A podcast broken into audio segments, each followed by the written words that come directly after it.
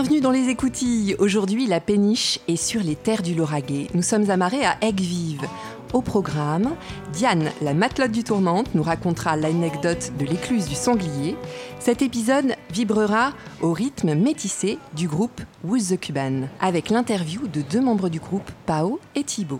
On fera un clin d'œil à l'œuvre du parcours Horizon d'eau, Care Drain, avec Mathilde et l'artiste elle-même. On terminera en rejoignant l'actualité d'autres zoos que celle du canal, avec l'interview de Marie d'SOS Méditerranée. Aujourd'hui, nous sommes sur un site tout à fait charmant, à côté d'une écluse, dont le nom intrigue, Écluse du sanglier. Diane, tu nous racontes l'histoire de cette écluse ? Oui, alors c'est une écluse qui date de 1670 à peu près. C'est une écluse double et la légende raconte que quand les ouvriers sont arrivés sur place pour construire l'écluse, ils auraient été chargés par un énorme sanglier et auraient été contraints de l'abattre. Tu peux nous décrire un petit peu le site pour les auditeurs qui ne sont pas là ? Là, la péniche, elle est amarrée derrière l'écluse. Donc on est en amont de l'écluse, au-dessus. Depuis la péniche, on peut voir le premier bassin. C'est une écluse qui a deux bassins. Le premier bassin qui est à côté de la maison éclusière, qui date de 1752. Et ensuite un pont du 19e siècle qui mène jusqu'au deuxième bassin en dessous qui, a été construit en même temps que le premier et mène vers la direction de Toulouse. C'est une étape habituelle du Tourmente ? Oui, c'est une étape très fréquente et très appréciée puisque c'est un cadre assez... bucolique. Bucolique, tout à fait. On est vraiment dans un paysage rural, très calme, malgré l'autoroute assez proche, mais on est vraiment en pleine nature et c'est très agréable. Merci Diane. Oui. Maintenant, direction les Caraïbes. On va prendre le bus.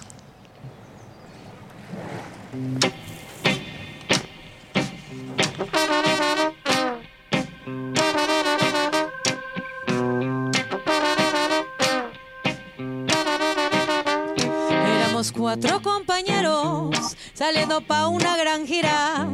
No habíamos tocado más lejos que en el salón de mi tía.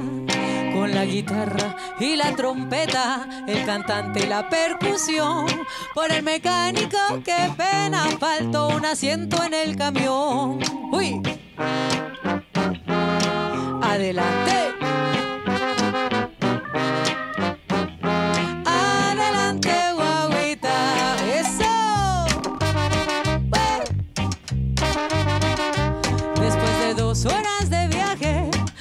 Salió del motor en un antiguo garaje, aparcó nuestro conductor. El dueño grave nos avisó: hay que cambiar la culata. Como no teníamos ni un peso, le dejamos la trompeta. Adelante.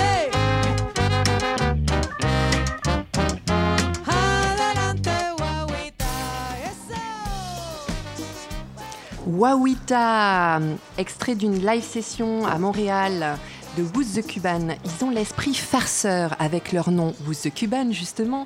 Des points d'interrogation dans les deux sens. Comme l'est écrit en espagnol, un groupe constitué de 7 artistes. J'ai le plaisir d'avoir des membres sur le plateau, Pao et Thibaut. Bonjour. Bonjour Nelly. Bonjour. Bienvenue dans les écoutilles. Alors un nom qui brouille les pistes, une musique métissée, avec une base latino et de nombreuses influences. Comment définiriez-vous votre musique ? Bah tu viens de le faire. C'était la question piège. Nous, on n'a plus de mots maintenant. Non, c'est tropical, il a beaucoup de fusion, c'est éclectique, il a beaucoup de rock aussi, beaucoup des influences du Caraïbe, soit à Cuba, même partout en Colombie aussi, il y a un peu de cumbia et tout. On trouve pas mal de choses. Très métissé, avec une identité qui est en train de s'affirmer. Ouais. En fait, le point commun de tous les morceaux, c'est précisément Cuba. C'est la musique ou la culture cubaine. Ça peut être c'est un bout de Cuba qui est dans chaque morceau. Par exemple, ça peut être une histoire qu'on a vécue ensemble là-bas ou vraiment des choses musicales ou culturelles. Et après, on en fait ce qu'on veut. Donc, on amène, comme Pao a dit, d'autres influences, le rock et d'autres rythmes caribéens. Et voilà, on fait pas de musique salsa traditionnelle ou son traditionnelle, mais on l'aime beaucoup cette musique, mais on s'en sert pour développer d'autres choses. Et quelle était la question déjà ? J'ai oublié. La définition de votre musique. Ah bah c'était bien ça. Mais c'est tout à fait ça. Donc toi, Pao, tu es de Colombie, Thibaut, français. Ouais. Dans le groupe, il y a d'autres personnes, d'autres pays ? Bah, y a un Cubain, comme l'indique le nom du groupe. Donc il faut, le jeu, c'est de deviner. Il faut le trouver. Il faut deviner c'est qui notre Cubain. Et voilà, sinon on vient de Nancy, dans le nord-est de la France. Des Lorrains. On est des Lorrains. Et c'est pour ça que vous avez eu besoin du son des Caraïbes pour vous réchauffer. Je sais, bah c'est vrai, on ne sait pas trop pourquoi on s'intéresse à une musique plutôt qu'une autre, mais en tout cas, voilà, c'est un hasard. C'est comme la couleur préférée, ça peut être le jaune. Bah, nous, on s'intéressait à Cuba et on en a fait un concept de groupe. Un concept de groupe. Justement, vous êtes 7 sur scène, 7 musiciens avec une dynamique collective. Comment se déroule la création pour vous ? Ben, il y a toujours les idées sont amenées en général par une personne, c'est une personne qui a une idée, et puis ensuite les choses se font ensemble, c'est-à-dire qu'on n'amène pas des formes ultra avancées de morceaux, tout n'est pas fini, tout n'est pas écrit sur partition, et chacun ramène son son et ses esthétiques. On a des claviers, on a une guitare électrique, voilà, chacun amène sa patte, fait des propositions, on essaye chaque idée, et puis ben, on en jette beaucoup à la poubelle, et puis celles qui nous plaisent vraiment, on les garde. C'est vraiment collectif parce que quand on fait les répétitions et commence à monter les morceaux, il y a des nouvelles idées qui viennent, et de la même façon pour les paroles et tout, chacun peut dire là c'est ça, il faut mieux ça, ou... c'est un débat, mais c'est une belle façon de travailler. Alors comment vous tranchez ? Bah, des fois c'est Thibaut, des fois c'est je sais pas, la majorité peut-être. Intéressant cette dynamique collective. Donc vous avez eu la chance de faire 2 tournées à Cuba juste avant la pandémie. En octobre l'année dernière, oui. Et en février de cette année-là. Okay. Et heureusement on a réussi à rentrer. Quels sont les souvenirs de cette tournée ? C'est un peu symbolique pour vous d'aller à Cuba ? Bah, c'était des bons souvenirs. Je raconte souvent que j'avais fait une première tournée en 2011 avec un groupe qui était un petit peu les fondations de Who's the Cuban. Ça s'appelait Son del Salon. À l'époque, on faisait de la musique traditionnelle et ça s'était bien passé, mais on était quand même des petits Français qui faisions de la musique cubaine. Tandis que là, pour le public cubain, on était un groupe qui venait de loin, qui jouait sa musique. Donc c'était un accueil. On n'était pas jugé sur notre manière vraiment d'exécuter la musique cubaine. On était tout simplement, on était écoutés et ça s'est très bien passé. Voilà, on a eu des gens qui un accueil très favorable et largement mieux finalement que la première fois où on faisait du copier-coller. Donc c'est intéressant. De toute façon, Cuba est en lui-même un carrefour des cultures. Nous, on amène un autre carrefour de culture déjà sur ce carrefour de culture. Et voilà, c'est quand même très bien compris. C'est une population qui est très curieuse, qui a besoin d'exotisme aussi. Voilà. Donc c'était sympa pour eux, je pense, de nous écouter. Comment t'as ressenti, toi, Pao ? C'était ta première fois à Cuba ? Oui, ma première fois, c'était en octobre. Oui, voilà. Et non, pour moi, je me suis sentie chez moi un peu. C'est le Caraïbe. Donc, j'étais bien contente. Les gens nous ont super bien reçus. Et ils étaient curieux parce qu'on a pas mal des influences. Donc, du coup, ils étaient là, c'est qui le Cubain, mais c'est quoi ça et tout. Et j'ai vu que les gens ont bien apprécié, justement.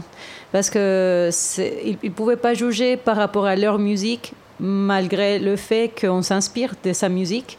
Parce que nous, on mettait beaucoup plus d'éléments. Parce que chaque personne dans le groupe a aussi un background. Un background, exactement. Donc du coup, ils étaient vraiment contents parce que c'était comme qu'on s'inspirait dans leur musique, mais en même temps, on apportait de nouvelles choses et ils étaient vraiment ravis d'écouter. C'est vrai que c'est pas un public facile pour danser, etc. Tout le monde pense, ah oui, les Cubains, on les met une musique et ils dansent tout de suite. Pas forcément, parce qu'il faut, déjà, ils dansent plus dans leur musique qu'ils connaissent déjà par cœur, donc du coup c'est beaucoup plus facile de danser, etc. Mais malgré le fait que nous on venait de loin, etc., on a réussi quand même à les faire danser. Non, c'est vrai, c'est un public très difficile. Ils applaudissent très peu. En fait, il y a tellement de concerts. Ils ont des concerts gratuits très régulièrement. Et c'est comme s'ils avaient les plus grandes stars. Enfin, c'est pas comme si, c'est exactement ce qui se passe. Ils ont les plus grandes stars qui sont régulièrement en concert sur du gratuit. Donc, quand on avait vu le festival sur le Malécon, là, il y avait des concerts, il y avait des grandes stars. Il y avait Elio Réveil, il y avait des tas de gens. Et en fait, il y avait beaucoup de gens qui s'en désintéressaient parce que, dans 15 jours, il y a le même concert. Donc, c'est assez fou. Alors, une question de gratuité ou une question aussi d'une population qui réagit différemment, qui n'est pas dans la culture concert comme on peut l'être en Europe ou aux États-Unis. Chacun peut se l'expliquer, mais moi je pense que c'est parce qu'il y a beaucoup d'offres, il y a des concerts partout tout le temps, et on va pas dire qu'ils sont blasés, mais effectivement c'est pas un truc extraordinaire, un concert en plein air dehors. Alors que... Donc difficile pour les artistes, pas de retour, moins de retour. Bah, faudrait demander au groupe cubain en fait ce qu'ils en pensent, mais notre cubain à nous, Dairon, nous dit que vraiment c'est un public qui est difficile. Oui, ouais. Mais je pense qu'ils sont habitués à jouer et de pas recevoir des applaudissements. Le fait de voir danser les gens, c'est déjà la récompense. Who's the Cuban qu'on va écouter ce soir. Vous retrouverez le live sur le blog d'Arte Radio. Et puis, on vous remercie. On vous laisse vous préparer pour le concert. Et on va écouter donc votre deuxième titre live, Tukara. Yay! Merci à vous. Merci beaucoup.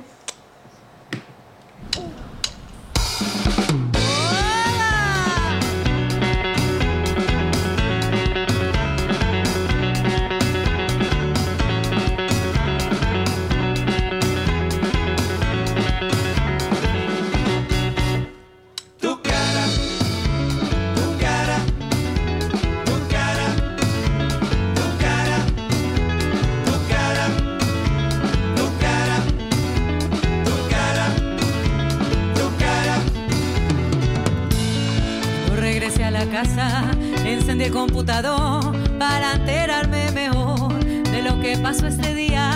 Muchas fotos se postaron, me enteré una pila de cosas. Uno se fue para el Japón y parece que lo goza. La gata de la vecina parió tres lindos bebés y ahora son pa' vender por allá por las esquinas. Como si yo fuera Dios, como si fuera vidente. Estudia a toda la gente hasta lo que se comió. Pero no entendí por qué en cada situación tiene que aparecer tu cara en un rincón. Pero no entendí por qué en cada situación tiene que aparecer tu cara en un rincón. ¿Cómo así? ¡Oba! ¡Uy! ¡Eva!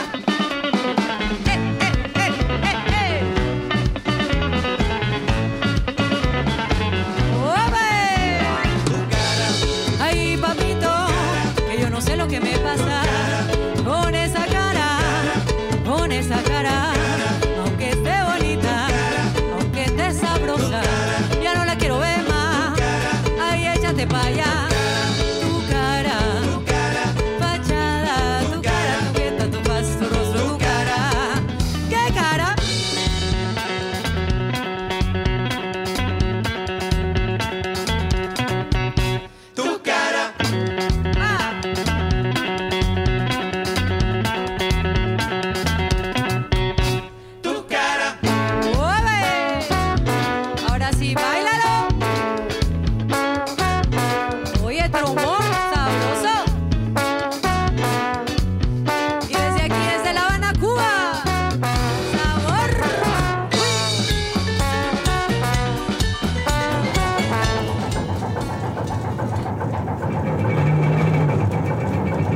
Maintenant, sur le plateau, il a changé de couleur, d'ambiance.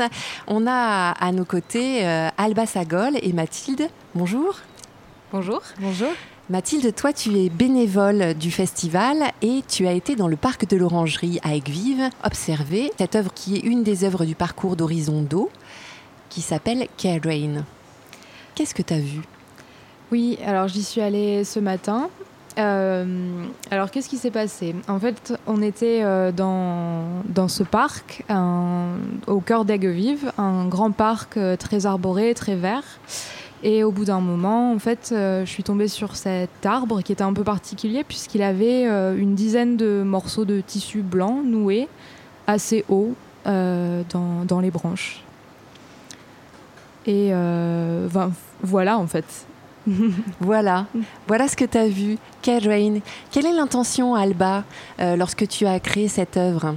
le Care Drain, ça fait écho au Brain Drain. Le c'est Brain ça. Drain, c'est les mouvements migratoires des cerveaux, des scientifiques qui bougent sur la planète pour aller faire des recherches. Et Care qui vont Drain, se déplacer, qui vont aller vivre sur l'endroit qu'ils veulent étudier. Le Care Drain, du coup, ce sont les migrations et les déplacements justement du personnel du soin. Donc les gens qui prennent soin, donc on est plutôt sur les sages-femmes, les assistantes maternelles notamment, et le personnel soignant plus largement. Et donc l'idée là pour cette pièce, c'était vraiment moi de me déplacer pour aller prendre soin d'un arbre souffrant du parc d'Aigues-Vives, et donc bien souffrant puisqu'il a pris la foudre, mais il est aussi malade. Et donc, dans une démarche de prise de soin de cet arbre souffrant, et puisqu'on est dans un moment où la crise écologique est en plein boom, il me semblait un peu nécessaire justement de prendre un temps pour avoir une approche du vivant qui était un petit peu douce, contrairement à ce qui est fait d'habitude. Donc en fait, cet arbre, il a des voiles d'hivernage qui sont découpées en forme de casaques de soins, c'est ça ? Des casaques chirurgicales. Donc ce sont les blouses que portent les soignants et les soignantes, effectivement. Et puis cette forme, elle va assez facilement rappeler des choses qu'on a vues dans l'histoire, et notamment les arbres à loques. Alors les arbres à loques, ce sont des pratiques païennes durant lesquelles on va avoir tendance à accrocher des vêtements ou des bandages de personnes souffrantes dans l'arbre de manière à soulager d'une maladie. Et notamment, ça a été beaucoup fait pendant les épidémies de peste. Donc, tu as aussi fait un écho à ce qu'on vit actuellement avec la pandémie du Covid-19. Absolument. Care Drain, qu'on peut donc voir dans le parc de l'Orangerie jusqu'au 21 septembre, après les journées du patrimoine. Et dès maintenant, on peut y aller. On peut aussi, sur place, télécharger un QR code et voir le petit film qui va avec. Exact. Avec le QR code, vous avez accès à la page de mon site internet où vous pouvez voir un court métrage donc, qui va se transformer d'ici un an en un long métrage pour cette performance qui a duré presque 3 heures, donc de lavage de l'arbre et puis d'accrochage des loques. Et donc pour un peu contextualiser l'écosystème dans lequel je suis intervenue et que j'ai essayé de déranger le moins possible. Merci à vous deux. Merci. Merci de vous être prêtés à ce jeu. Après ce clin d'œil à Horizon d'eau, on va rencontrer Marie d'SOS Méditerranée. Alors, je suis infirmière de secteur psychiatrique. Voilà, pour la vie civile, on va dire. Et pour SOS Méditerranée, je suis à la fois la raconteuse de bord, c'est-à-dire que j'ai fait 2 missions, une mission en hiver 2016 et une autre au printemps 2018 pour recueillir à bord les témoignages des rescapés. Et mon autre casquette pour SOS Méditerranée, c'est créatrice et coordinatrice de l'unité de soutien psychologique pour les collègues à bord. Donc l'histoire de SOS Méditerranée, c'est avant tout l'indignation d'un marin de marine marchande allemand, Klaus Vogel, qui ne supporte plus de voir tous ces morts en Méditerranée centrale alors que personne ne s'en émeut, et une humanitaire française, Sophie Beau, donc, pareil. Et un bateau européen, donc au départ ça a été l'Aquarius, et aujourd'hui c'est l'Ocean Viking, et puis des citoyens européens, engagés, pas que européens d'ailleurs, mais enfin bon, beaucoup européens, et qui donc depuis 2015 affrète un bateau pour porter secours aux personnes en détresse en mer, en Méditerranée centrale en l'occurrence. Marie, comment as-tu été attrapée par le virus de l'humanitaire ? Tout à fait par hasard, parce que j'étais plutôt très méfiante vis-à-vis des humanitaires, me disant que il y avait des relents colonialistes et tout. Enfin bon, j'ai jamais rêvé, moi, comme infirmière, de partir sauver les petits noirs ou je sais pas qui. Mais bon, je me suis retrouvée embarquée à la quarantaine, tout à fait par hasard, sur une mission. Et voilà, c'est comme ça que j'y suis rentrée. Et en fait, à une période, c'était plutôt après AZF à Toulouse, donc a été une grosse explosion. Et bon, pour les Toulousains, il y a eu un avant et un après AZF. Et donc, j'avais fait un peu le tour de mon métier en France et ailleurs. Et donc, je me suis dit, mais bon, allons donc voir, puisqu'on me propose de partir sur un lieu en guerre. Bah, ma foi, tiens, c'est une autre façon. Je vais aller voir un peu comment les gens sont malades là-bas et comment ils s'en débrouillent. Enfin, voilà, c'était tout à fait par hasard. C'est d'abord un pied dans l'actualité et une façon de pouvoir me regarder en face par rapport à ce qui se passe. Voilà, parce que ça, c'était intolérable pour moi de voir effectivement ce qui pouvait se passer, que des gens pouvaient mourir et que personne n'en avait rien à faire. Alors, c'est voilà, il y a ce côté-là. Il y a une grande colère. Ça m'apporte aussi une grande colère quand je vois qu'aujourd'hui encore, on est dans la criminalisation des ONG et qu'aujourd'hui, l'Ocean Viking se retrouve pour la xème fois arrêté dans ses actions. Voilà. Mais en même temps, c'est toujours partagé par un grand bonheur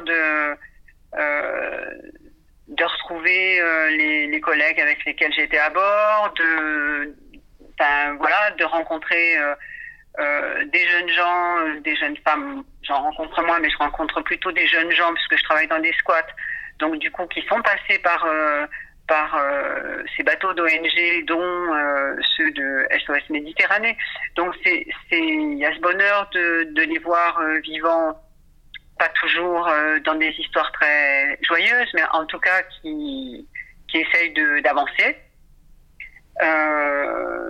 Voilà, il y a les rencontres avec les citoyens, puisque du coup, dans le témoignage, il y a toutes ces rencontres qu'on fait, nous, dans les antennes à terre, quoi. Les rencontres avec des gens autour d'événements, de rencontres en classe, dans le cadre de la sensibilisation scolaire. Donc là, c'est aussi intéressant de voir la mobilisation citoyenne, alors que, bon, comme ça, dans les médias, on pourrait imaginer que, bon, bah, finalement, tout le monde s'en fiche un peu, et non. Voilà, donc ça, c'est plutôt, ça fait chaud au cœur, quoi. Voilà, ça m'apporte tout ça, et puis ça m'apporte aussi parfois... bon, là, j'ai arrêté de coordonner l'équipe de soutien psychologique, parce que justement, ça m'apportait vraiment trop de travail, ça devenait très, très prenant, et donc, voilà. Quelle est l'actualité d'SOS Méditerranée ? Bah, la grosse actualité en ce moment, c'est que après avoir attendu plus de 5 jours en mer, comme c'est devenu la norme aujourd'hui, l'Ocean Viking a réussi à débarquer les rescapés à Porto Empedocle, en Sicile. Les rescapés sont partis en quarantaine. L'équipage de l'Ocean Viking, pareil, est parti en quarantaine, est resté en quarantaine. Et donc, à la sortie de la quarantaine, il y a eu une grosse inspection à bord, une de plus, la 3e en 1 an, et qui s'est soldée par l'arrêt de l'Ocean Viking. Pour l'instant, il n'a pas le droit de repartir, et pour des prétextes absolument fallacieux, comme à chaque fois qu'il y a eu arrêt d'un bateau d'une ONG. Voilà. Marie, est-ce que tu peux me raconter une expérience de sauvetage sur l'Aquarius ou l'Océan Viking ? Alors, j'ai beaucoup réfléchi à ce que je pouvais raconter. C'est difficile de choisir un moment, surtout où j'ai écouté un peu le cadre de l'émission, et donc c'est quand même un cadre festif. Donc je me disais comment raconter vraiment ce qu'il en est sans plomber.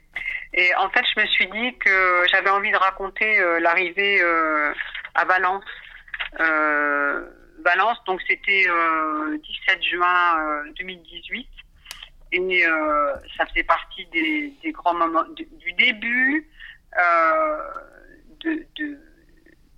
comment on appelle ça, des entraves faites aux ONG, et tous les ports italiens se sont fermés. Et donc, on passe les détails, mais du coup, l'Aquarius a été obligé d'aller jusqu'à Valence en Espagne. Donc, ce qui a nécessité une semaine de navigation dans des conditions extrêmement difficiles, puisqu'il y a eu tempête, enfin c'était assez épouvantable. Mais malgré tout ça, quelque chose de honteux au niveau des États et les difficultés en mer. Ce qui a été fabuleux, c'était l'arrivée sur le port de Valence, où il y avait un monde fou. Et il y avait, il y avait certes les journalistes et tout ça, mais surtout il y avait tous ces gens qui nous attendaient, les bénévoles. Et on avait 680 personnes à bord des trois bateaux, puisqu'on n'était pas tous les seuls à arriver. Et du coup, là, il y avait 2300 personnes qui s'étaient mobilisées à quai pour accueillir ces 630 rescapés. C'était un truc de fou. Chaque rescapé est sorti du bateau, applaudi par tous les gens sur le quai, et chacun avait un traducteur à ses côtés pour commencer ses démarches. C'était un truc, c'était un truc complètement fou. Par exemple, les chauffeurs de bus s'étaient mobilisés entre eux. Ils bossaient pas ce jour-là. Ils sont mis à disposition pour pouvoir conduire tous les bus, à la fois pour les journalistes et pour tous ces rescapés. C'était c'est un truc fou. On sortait d'une semaine noire. On n'en voyait pas la fin. On se disait mais l'humain n'a plus ne compte plus, et on arrive là et c'est tout l'inverse. C'est tous ces gens là qui sont à quai et qui attendent ces 630 rescapés. C'était quelque chose d'absolument bouleversant, quoi. Bon vent à toi et aux équipes alors. C'est la fin de ce 4e épisode. Si vous voulez soutenir SOS Méditerranée, vous pouvez aller sur le site sosméditerranée.fr. Il y a également une pétition pour libérer l'Ocean Viking. #FreeOceanViking. Le festival a un partenariat avec SOS Méditerranée depuis plusieurs années et souhaite soutenir son action. Je remercie Diane, Pao, Thibaut, Mathilde, Marie et Alba d'avoir participé à cette émission, Américo à la technique. On se retrouve à la prochaine étape à Gardouche avec Moonlight Benjamin. Bon vent à tous.